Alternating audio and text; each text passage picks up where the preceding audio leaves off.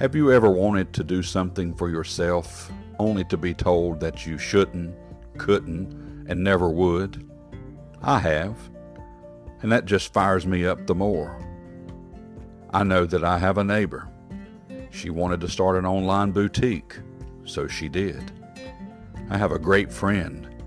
She's doing her best to get her dream business off the ground, working hard to do it. Despite what the world may want, she's going to do it. No matter the couldn't, shouldn't, or wouldn'ts, she's going to make it happen. And many times in this life, we're going to be told that we can't.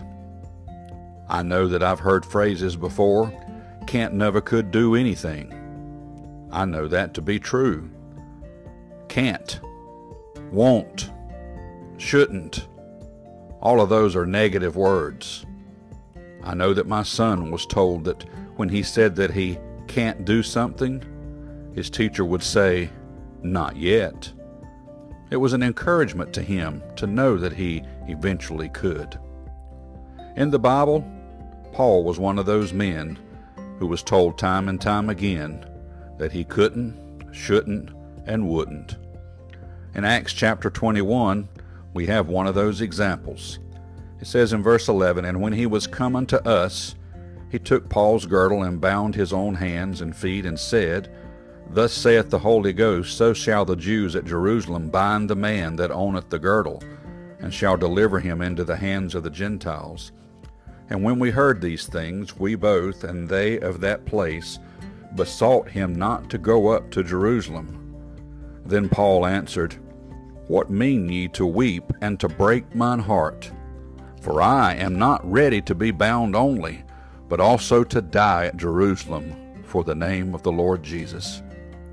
And when he would not be persuaded, we ceased, saying, The will of the Lord be done.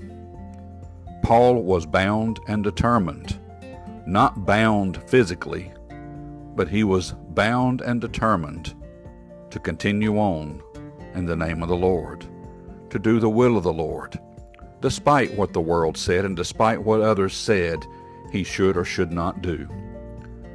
They felt that he was going to be at risk of dying, and they wanted him to be safe and they wanted him to stay back.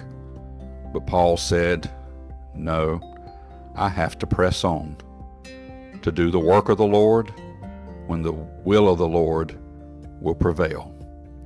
You and I in this Christian walk are going to be told that we couldn't, shouldn't, or wouldn't, but with the Lord with us, we'll show them differently. Stay with it. He'll show you. May God bless you and have a wonderful day.